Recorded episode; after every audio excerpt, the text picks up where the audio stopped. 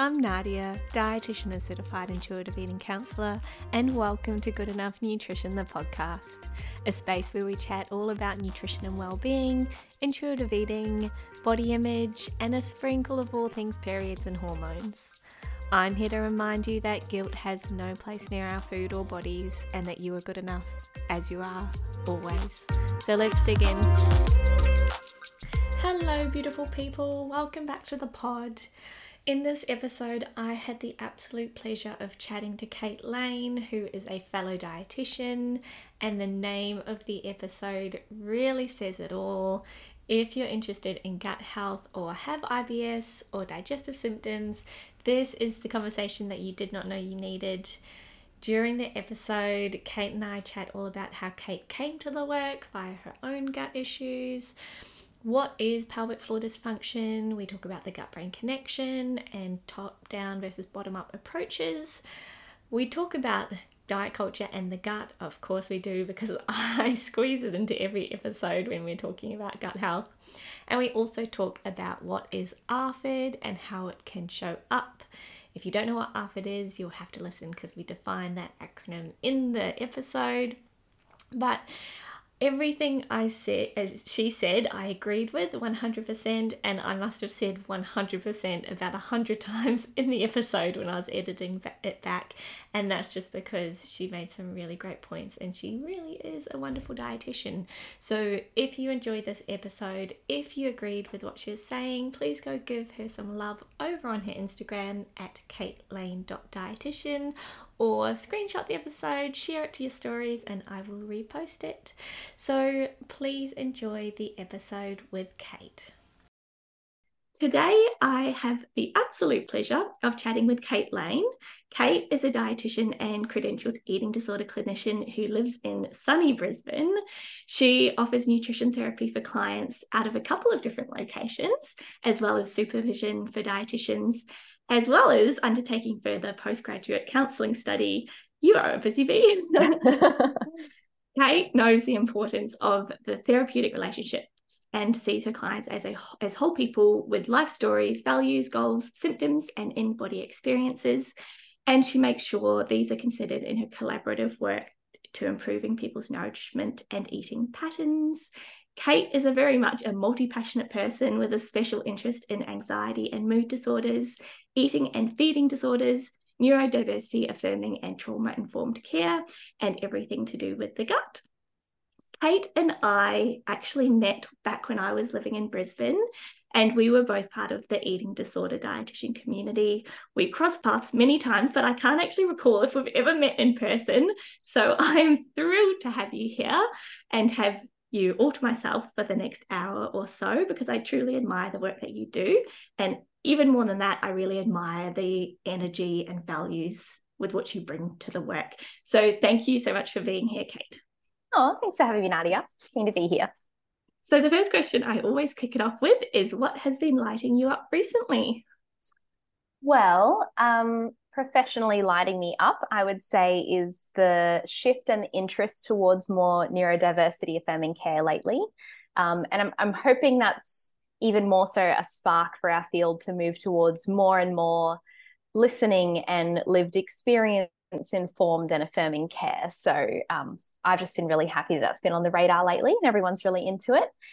Uh, personally, just this beautiful weather. Like I know it's getting really hot up here in Queensland, but I have just been loving like the clear days and the beautiful beaches and like really making the effort to get outside. As well as I am having so much fun planning a wedding at the moment. And that gives me a great non work brain distraction to kind of turn to at the end of the day or on the weekend. So uh, that's a lot of fun so many amazing things. Congratulations on your engagement. Uh, that's very exciting. um, and yes, I'm very jealous about the weather because down in Victoria, it's it's hit and miss at the moment. Um, in terms of neurodiversity affirming care, I I think I'll have to get you on the podcast another day because I cannot wait to hear more about that. Let's park that one. yeah, park, park, that one. Um, but I'm really interested to hear how you got into doing the wonderful work that you do, and you can go as far back as it feels relevant. Right. And so on gut health, if I speak to on, gut health or like it's so broad. Yeah, I know. it's broad, isn't it? I might I might speak to the more um yeah, gut health aspect yeah. of it, I suppose. Yeah. Um, because it, it kind of led into my interest in EDs and stuff anyway. So um my uh, childhood experience was one of very significant gut issues. Um, my parents would always say I just was the problem gut child, I suppose. Um, so you know, ever since I was two, even you know, even younger, I had really, really terrible constipation um, that no one could kind of ever figure out why.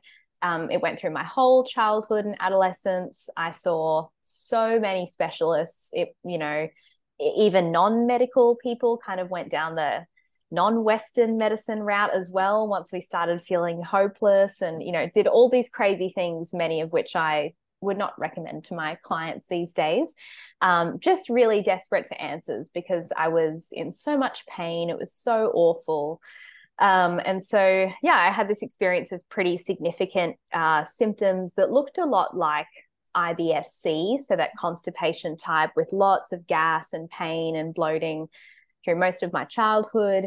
Um, and and even yeah, ended up with a understanding of being gluten intolerant, which later turned out to not be the case at all, which I only found out this year, and I'm 28. So uh, it, it was a wild ride. And looking back, um, I guess the more informed I've become and now working in this space in the functional gastroenterology and pelvic floor space, I've come to understand, you know, probably really what was going on for me was a pretty significant pelvic floor dysfunction or sort of poor technique on the toilet that none of us were aware of, um, as well as a bit of a gut brain axis disorder coming from being an anxious perfectionist and a dancer who, you know, always was told to tuck their, you know, suck their tummy in by the, you know, dance teacher or particularly my dance teacher had when I was very young. So, um, looking back, there were probably a lot of things that was actually, you know, the reason why I had so many issues.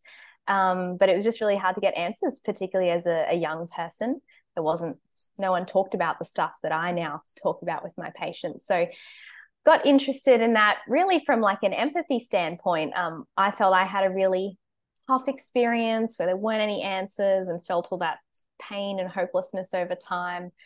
Um, and I suppose the other other way I became interested was when I then got into um, eating disorder work or disordered eating work and relationship with bodies. I really liked that space of work because it was a very, it really required holistic treatment. It was really a mind body view that you needed to have to, to kind of support people in that space. And I started to find out okay, like almost everyone I'm seeing has serious gut issues too. A lot of them similar to what I experienced. And so yeah, it became very apparent to me then that in the eating disorder space, the the gut issues there are this real mind body nutrition paradigm that really needs more attention than it gets, I suppose. So all of that led into my great interest in yeah, functional gut stuff. Yeah, it's so nice to hear kind of your story because I think although often as dietitians we don't usually share our lived experience unless the timing's right. Yeah. But I think it, it speaks to the empathy that we often have with clients and sometimes the direction we go down and um, our ability to look at people as whole people and now to go, I get it. I really yeah. get it. Yeah, yeah, absolutely. Yeah. And I think we've had a couple of conversations on social media about nutrition and the gut, mm. and especially around that pelvic floor dysfunction, because I was really surprised that I hadn't actually heard about pel- the pelvic floor really and its rolling gut symptoms until after a few years of working as a dietitian because we do actually cover some functional gut stuff in our in our university degrees yeah right? a little bit like yeah, this much a little bit of IBS yeah yeah yeah but then we don't actually learn at least historically we haven't learned about the role of the pelvic floor yeah. and i i mean i'll definitely have a wonderful pelvic floor physio on this podcast in future uh, which is exciting but I would actually love to, because I think a lot of our listen, my listeners don't know the role of the pelvic floor in gut health. So I'm wondering if you could speak to that. Yeah, well, I'm so glad you're having a pelvic floor physio on soon who can even give it more description than I will be able to. But um, there are so many ways that the pelvic floor can sort of dysfunction that can contribute to our gut symptoms and even some of our trouble with food and, and diet. Um, some of the different ways are what we call defecatory technique. So, the way that our um, bodies are trying to evacuate stool or, or, clear the rectum, the coordination of muscles and, and the technique of, you know, tensing and relaxing and breathing can be a bit off, and that can cause problems trying to actually go to the toilet. Um, we have another area called um, pelvic floor dyssynergia. So, um, again, that's a very specific, different types of discoordination of, of muscle activation and relaxation that again can cause trouble um, evacuating your bowels. Then we've got changes with sensitivity in the in the rectum, so hyper or hyposensitive. We can also just have straight, you know, too tight or or too loose as a problem down there. And then we've got all of the, you know, concerns that can come off the back of um, either changes post surgery um, or, or if there's been any kind of damage or structural change in the area, either from childbirth or, yeah, again, surgeries people may have needed to have.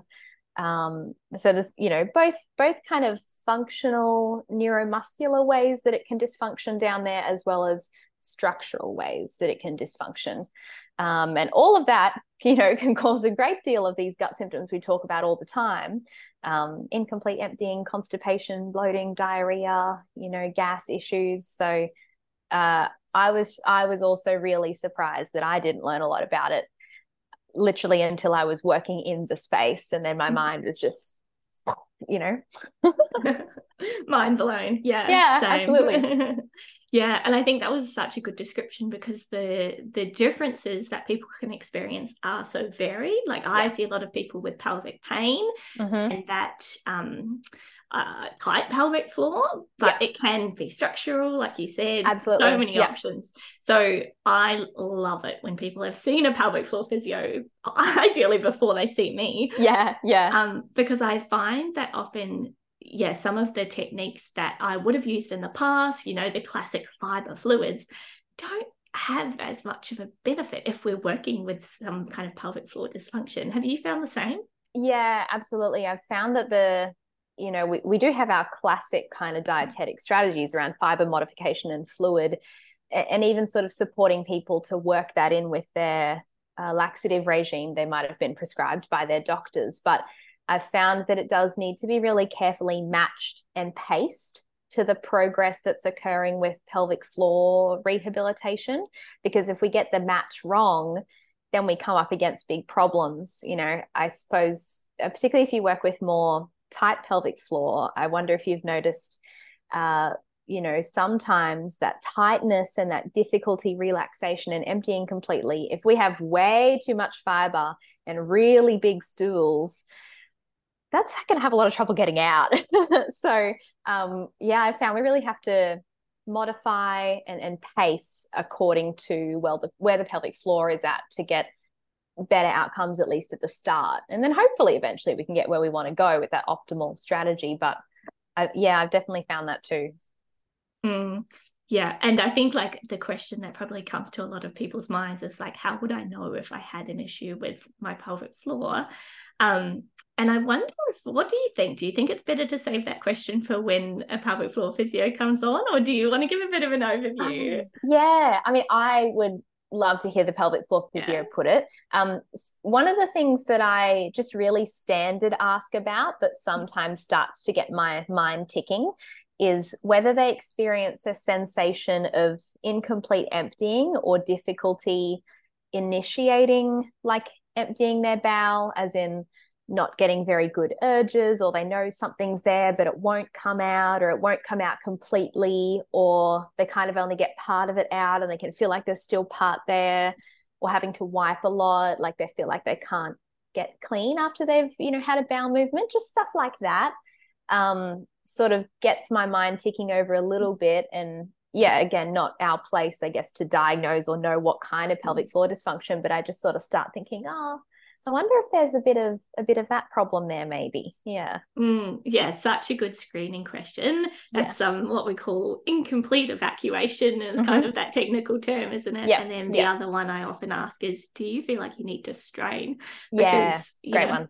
Often no, we haven't been taught that that's not the correct Absolutely. strategy. Um, Absolutely. Um, yeah. Or getting or getting a lot of hemorrhoids. That is the mm. other one. History of hemorrhoids, repeat hemorrhoids, fissures, anal fissures, um, which is sort of like where the the skin splits and breaks apart around the anus and you get kind of bleeding and pain trying to have a bowel movement and that's another good screener i feel Mm, yeah, 100%. And then once someone has seen a pelvic floor physio and you're working in tandem, I find that those nutritional based strategies can be so much more effective. Absolutely. It's kind of like yes. a match made in heaven, isn't it? Yeah. I, I, know you work in a pelvic floor center, so you know.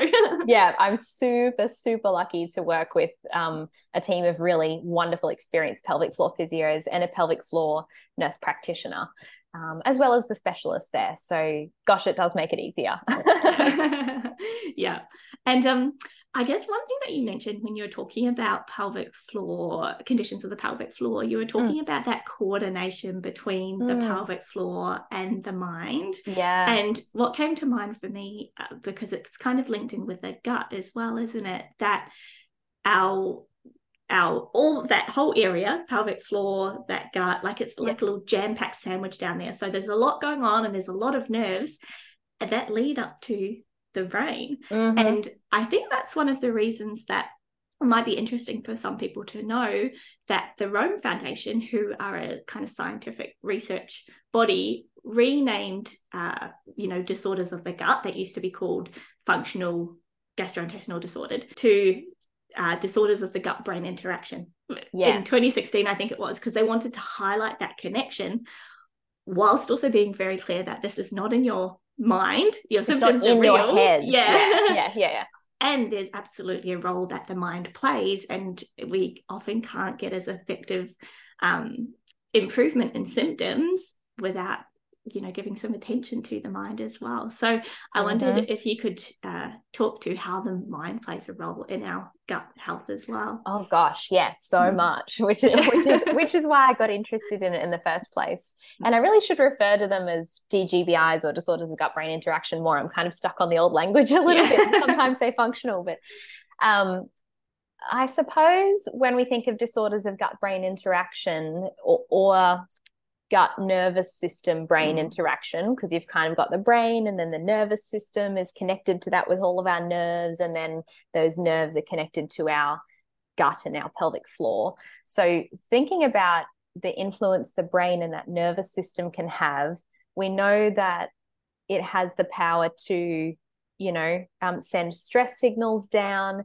and so that changes the instructions, I guess, that the brain and the nervous system is giving our gut and our pelvic floor. So that may, might mean, you know, pay attention. Is there threat? Like, let's be really sensitive to whether there's a threat here, or move faster, or move slower, or you know, be tight, let go. Um, the, you know, the gut and the nervous system gives so many different instructions. Brain and nervous system give so many different instructions to our gut all the time. So that can play out in many different ways for people. Some of the probably easiest examples to give is that some people will find if they get really nervous or anxious about something um, they might that might trigger them to feel like they need to go to the bathroom like they might get loose stools or diarrhea or indigestion after eating so if they, they eat and they're in a bit of a tense state like an angry state you know they might get more gut pain after or maybe if they're in a rush in the mornings and really stressed out, they might actually not get proper cues to go to the toilet or, or might not be able to effectively empty their bowels as well. So, yeah, that the mind and the nervous system and how it communicates can really change our experience of of our gut symptoms, of our bowels. Um, but also, I've found our yeah our interactions with eating and, and how we feel when we eat.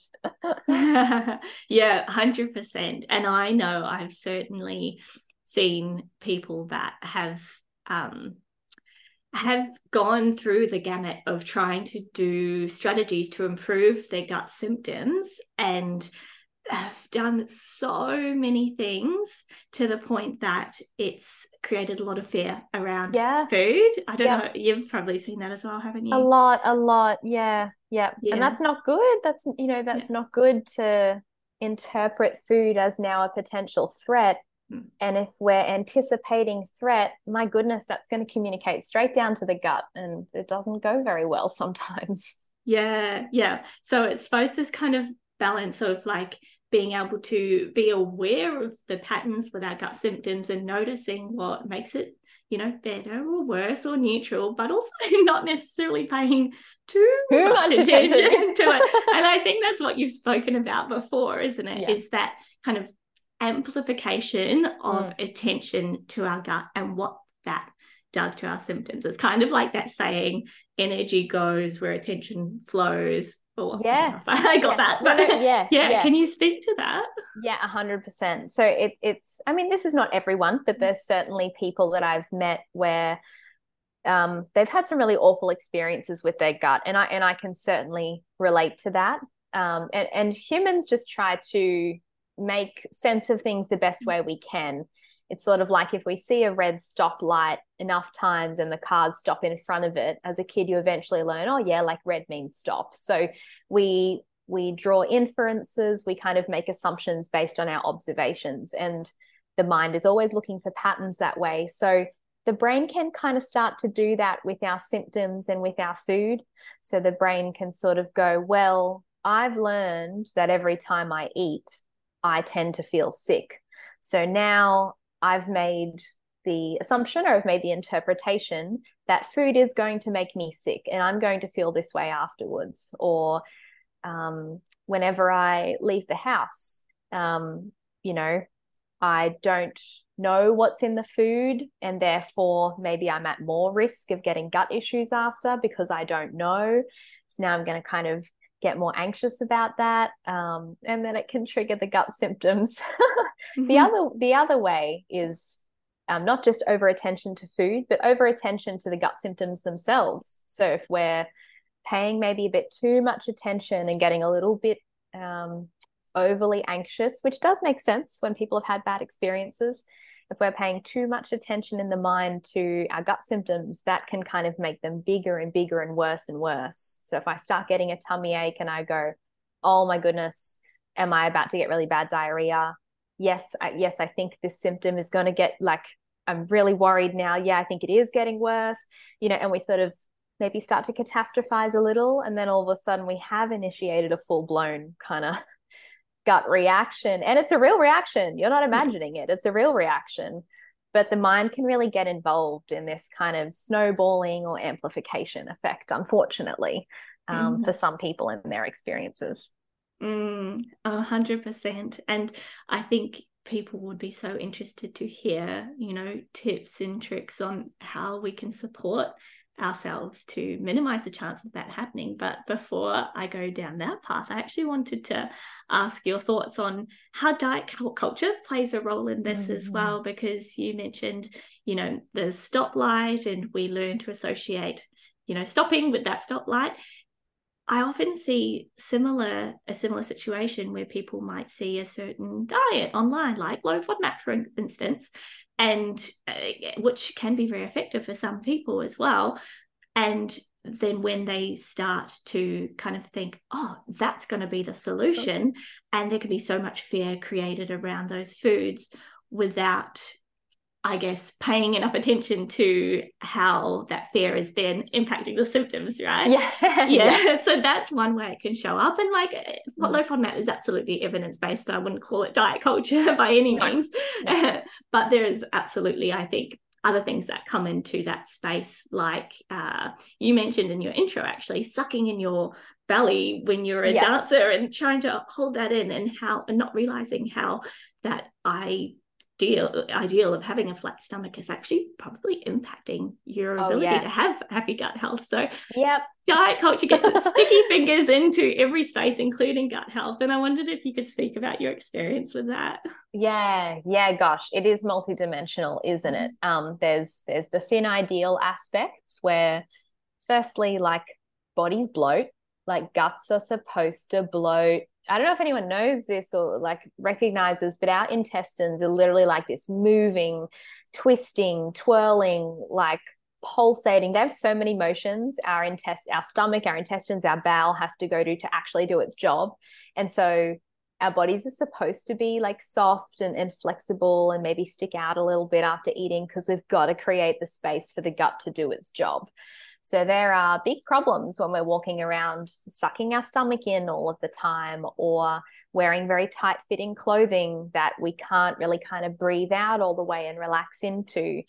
Um, or even even just you know people kind of being anxious or tense mm. that like not even breathing properly just breathing up in the chest you know that that creates problems so yeah thin thin ideal has a bit to answer for i think there as well as maybe just that over focus on bloating, you know, as bloating being this like thing that we must get rid of because it's not normal. Like guys, it's it's absolutely normal. Bodies should bloat a little bit.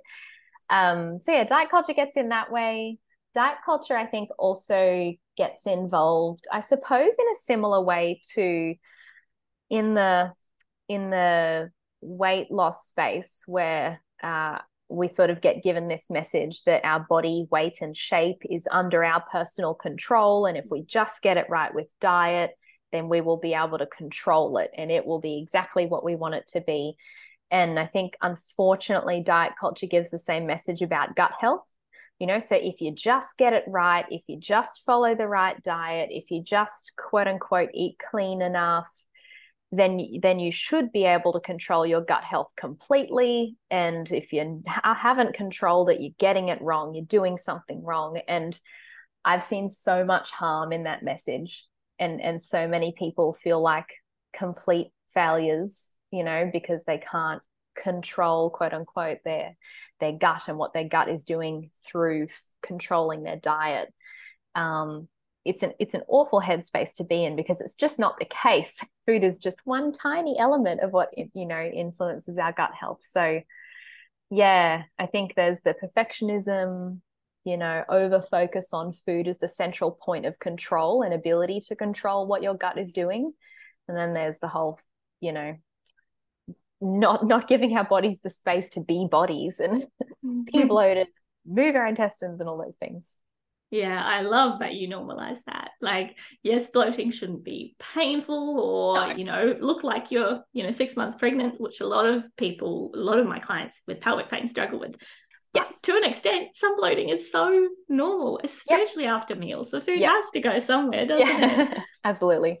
Absolutely. Yeah. And when we try and stop it from doing that, when we, you know, suck in while we're sitting at the meal or when we get really upset about feeling a bit bloated after the meal and try and suck that in like we're we're really doing ourselves and our bodies a disservice um, and it can create more problems unfortunately. Mm, 100% and then there's that overlap as well that we see between actually anxiety and functional gut disorders yep. as well.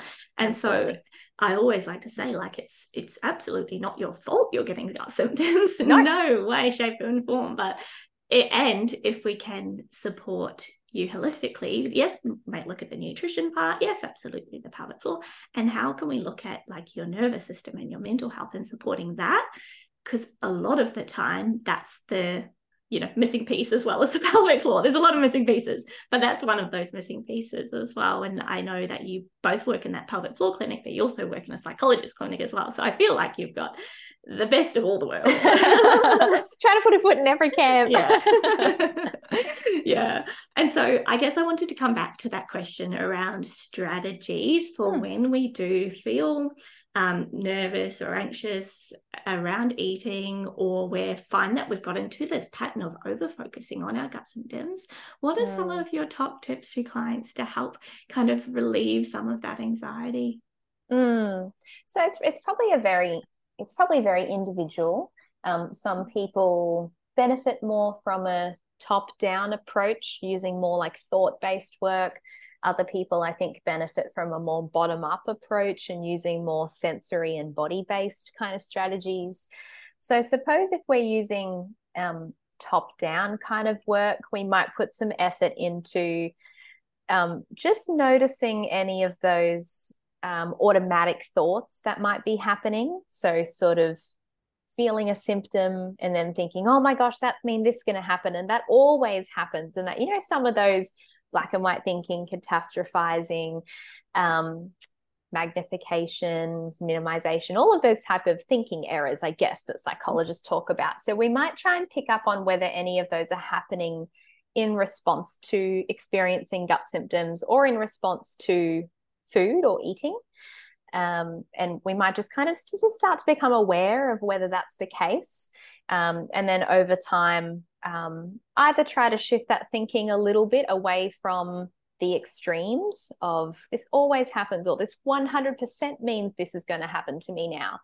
Um, or, or we take more of approach of like, okay, that thought maybe isn't going to help me so much. Let's just kind of let it float on. Mm-hmm. You know, my brain um, wants to throw up the alert signal, but I've now learned that's not very helpful for me. So let's just kind of let it float on. I don't really have to pay attention to it. I can just keep going about my day. So um, we might use some thought based kind of stuff as we're working specifically about food and eating and, and gut symptoms.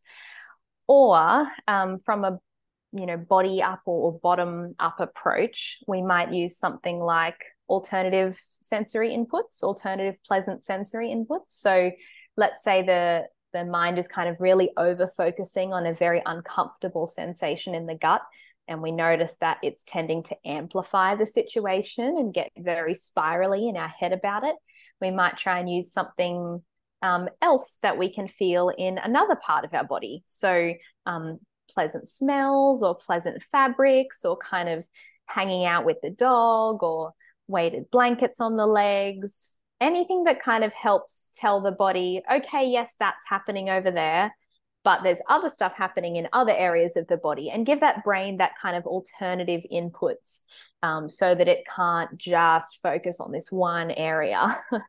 um, so I do like alternative sensory inputs sometimes as a way to kind of urge surf discomfort a little bit. Mm. Mm, I really love that distinction in terms of that top down, bottom up that you use and being able to tailor that to the person that you've got in front of you. I think is so, so helpful because I guess in my experience, what I've found is that we've often historically looked at top down and some people don't find that helpful or as helpful as what they need. And then adding in that option, let's see what happens when we do bottom up, mm. can be such a lovely alternative um, mm. or, con- or in conjunction with the top down stuff as well. Yeah, absolutely, absolutely. Actually, uh, one that another one that's just come to my mm. mind. I don't know if you've come across some of those gut meditations mm. um, that mm. are out there.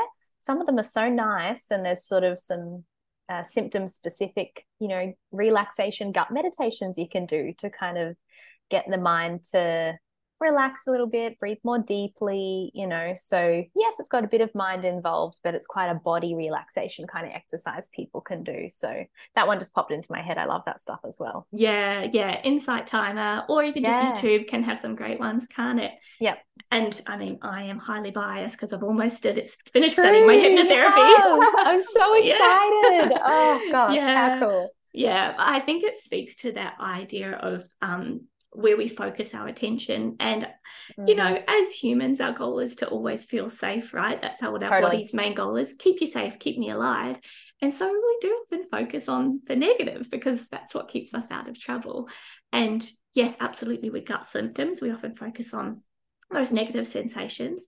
But even um, fear around food as well. What's this eating experience going to be like and how is it going to impact my body? Yeah. And so the thing I love about hypnotherapy is it's like no wonder you're experiencing negative symptoms from all that kind of negative thinking. It's almost like that self-fulfilling prophecy isn't yeah, it? Yeah so it's like be. how do we add in some positive experiences um, which are very evidence-based and actually support you to then yeah predict more positive experience which in turn creates positive experiences. Absolutely. Yeah. yeah, absolutely. I think the more we, however, we do it in this process, the more we can create uh, safer or not as bad as we thought experiences mm-hmm. around gut and food that can really start to unwind some of that, yeah, predictive or anticipatory process that's uh, messing with our mind gut connection. Yeah, 100%. Thank you for that little overview. I think that's really helpful. Um, and so I guess because you've come into the gut space like myself mostly through the lens of eating disorders haven't mm, you yes yeah, yeah yeah yeah i mean you have your own experience as well and actually coming into that gut space has been it sounds like helpful for your own experience yeah, yeah. but we know that up to 98% of people with eating disorders have you know functional gut symptoms as well yep, yep. Uh, and i'm wondering if you can actually speak a little bit about that overlap or cover things that we haven't already covered in that space? Mm, mm, yeah, there's a huge overlap. Um, mm. and it's a little bit, as you would know, chicken and egg, really. Um, there's a very high rate of functional gut disorders in eating disorders, but in you know in the reverse, I suppose, a lot of people who um, develop a disorder of gut brain interaction um, will go on to experience disordered eating or possibly even an eating disorder. So it's it is quite chicken and egg, unfortunately, um, which makes it hard to pull it apart. But there are some really common um, factors, I suppose, across the two. So, for many people experiencing a disorder of gut brain interaction, there is a heightened awareness and focus on the body. Um, and maybe it's, you know, rather than just weight and shape, it might be over focus on how the body is feeling. But overall, there's this heightened focus on the body. Um, there's also a heightened focus on food and perhaps even some um, restrictive eating. And it might come from different intentions, you know. So either the restrictive eating might be based on the um, weight and shape concern, or I guess in the case of ARFID, maybe sensory aversions and these sorts of things. Um, in the disorder of gut brain interaction, if you're feeling really awful all of the time, in your gut, you often don't really feel like eating.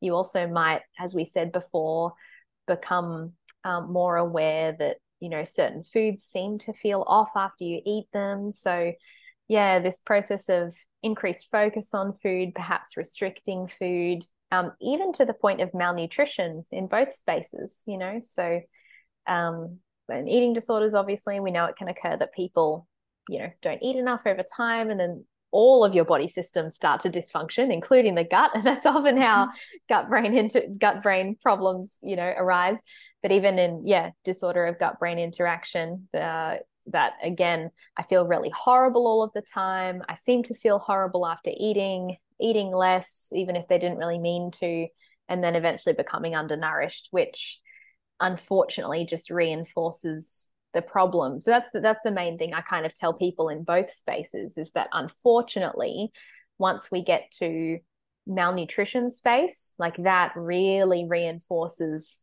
gut brain dysfunction because now the malnutrition itself and the body's lack of access to adequate energy to do what it's got to do well, well now things are really going to start to go wrong with gut motility and gut emptying and you know all of these things so in both cases, if we get to undernutrition, um, it's really not going to help the gut problem. So that's often the first target of treatment, really, in both spaces, if that's a factor.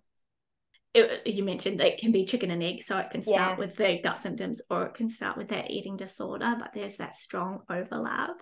And nutrition lack of nutrition makes it worse. And I think often people yeah. hear the word malnutrition or undernutrition and think, oh no, that's not me but even like it's a spectrum right and even yeah, like absolutely. mild undernutrition can absolutely still have a negative impact on the gut and absolutely. i often one fact that i love is that the gut is the gut cells are the highest have the highest turnover of all the cells in the body so yes. if we're if they're not getting nourishment then you can imagine that those cells themselves aren't very happy and don't have that lovely kind of gut integrity that we're looking for hey yeah, absolutely. Plus, the gut bugs down there start yep. to get really hungry because we're yep. not feeding them properly. And so you add in the gut dysbiosis kind of picture with some unhappy gut bugs and not a good picture at all. Yeah, 100%.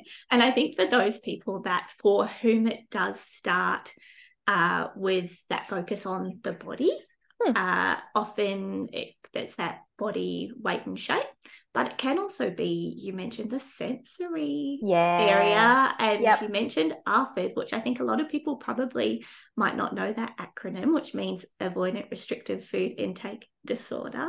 So I'm sure people are like, what does that mean? so can you actually just briefly talk about like what is ARFID and how that comes into it? Yeah, yeah. So ARFID, um, avoidant restrictive food intake disorder, that's one of the newer eating disorders mm. in the, the DSM-5, which I suppose is where most of our mental health diagnoses sit. Um, and there's sort of different um, uh, subtypes, I suppose, or ARFID characteristics. Um, one of them is just a, a really persistent, prolonged lack of interest in food, no appetite, not not just that transient lack of appetite that comes from under eating or, or, being recently sick. We know that that happens, but sort of people who persistently just don't have interest in food at all. You've also got the subtype, which is um, kind of being wanting to avoid food or having food aversion due to sensory characteristics. So, how it's presented, the smell, the texture, the mouth feel, the taste, those sorts of things um, and the other subtype of ARFID being fear of aversive consequences. Um, and it's that subtype in particular that has a huge overlap with disorders of gut brain interaction.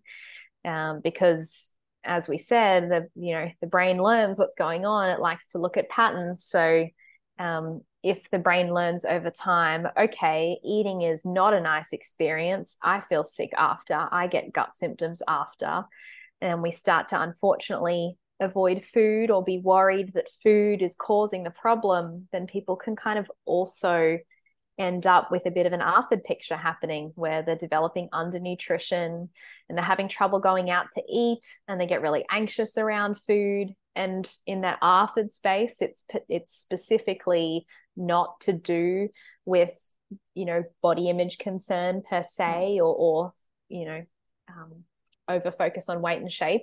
It's really about, yeah, this kind of fear of aversive consequences or sensory characteristics type. So we get a big overlap between those gut brain disorders and, and ARFID space, particularly when people have had really tough experiences for a really long time. Um, it can start to show up yeah mm-hmm.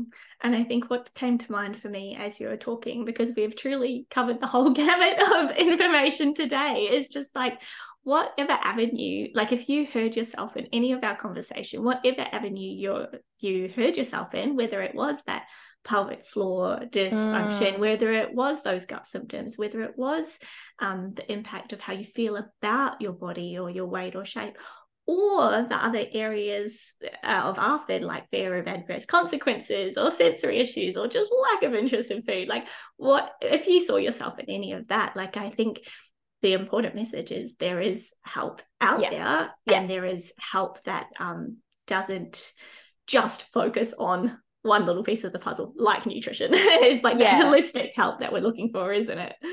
Absolutely. And yes, nutrition can play a role. We yeah. sometimes use you know, parts of, okay, is this food causing a problem? Blah, blah, blah. But it's the over focus on that that's the issue. And we don't want people to feel like elimination diets and particularly cutting out foods forever is like the only option they've got. There are a lot of different options, um, multimodal options to deal with this problem. And for most people, these disorders of gut brain interaction and how they cross over with eating issues, the treatment really, truly, truly is multidisciplinary. It's it's very rare that you'll be able to just use one single modality and get you know complete resolution. We often need multiple great minds together um, to get a really positive outcome because yeah, as we said, it's not just one single factor. So mm. there is help out there, um, yes. and you need a great team uh, to help kind of get you there before I we let people know where they can access your great mind, um, do you have any uh, resources that might be to do with anything we've spoken about today or completely different topics? Do you have any wonderful resources that you like to recommend for people? There are, yeah, there are a couple of places where you can read a little bit more about disorders of gut brain interaction. I think you mentioned before the Rome Foundation. Um, so they are kind of one of the peak bodies that came up with the criteria and the names for all the different disorders of gut brain interactions. So they are fantastic. Um, there's also a couple of um, online programs that help with some of this how the mind gets involved kind of stuff. Uh, there's a more uh, top down kind of thoughts driven one. And I can send you the link, Nadia. I actually forget what it's called off the top of my head, but you can put in the notes. Um, there's a more yeah. CBT thoughts driven one little program you can do online. I'm pretty sure it's free, which is amazing. Um, and there's also, I'm sure some people have started to see advertisements for Nerva, um, which is another one more that hypnotherapy style. Um, which is just kind of a toe dip in, I guess. That's maybe one thing I'd say about Nerva. It's wonderful to have something like that accessible in an app. And you know similar to why you would come see a dietitian one to one there's a lot of power in seeing someone trained in that gut directed hypnotherapy one to one as well. So um, yeah there's there's a couple of different resources out there to kind of get your hands on on the online world. Um, but it's also really really helpful to come and see someone one to one for these things as well. I will put all of those in the show notes. And where can people find you uh, okay, well, um, mostly Instagram. I'm actually averse to TikTok. I don't TikTok. um, so just Instagram, really. Um, my handle is katelane.dietitian. Um, and I am currently working at the Queensland Pelvic Floor Centre in Bowen Hills and Gray Mind Psychology in Paddington, both in Brisbane. So you can find me there as well. Wonderful. I will put those in the show notes as well. And yes, please go send Kate some love over on Instagram, not TikTok, on Instagram. uh, and yeah, I really want to thank you for sharing your time, energy, and presence with me today. Like it has been such a joy talking about these topics. And I cannot wait to catch up another time to talk all about neurodiversity, affirming care, and everything else we didn't get and to everything today. Else. There's so much. everything else. Oh, yeah. Thank you so much for having me. It's been really fun. Thank you so much for listening to Good Enough Nutrition. If you have thoughts or questions from today's episode, hit me up over on my Instagram at Nadia Maxwell Nutrition. If you have a moment to rate or review the podcast, that would be amazing. Or share that you're listening on your stories and tag me. I absolutely love to see it. As always, remember that guilt has no place near our food or bodies, and you are good enough as you are always. Thank you.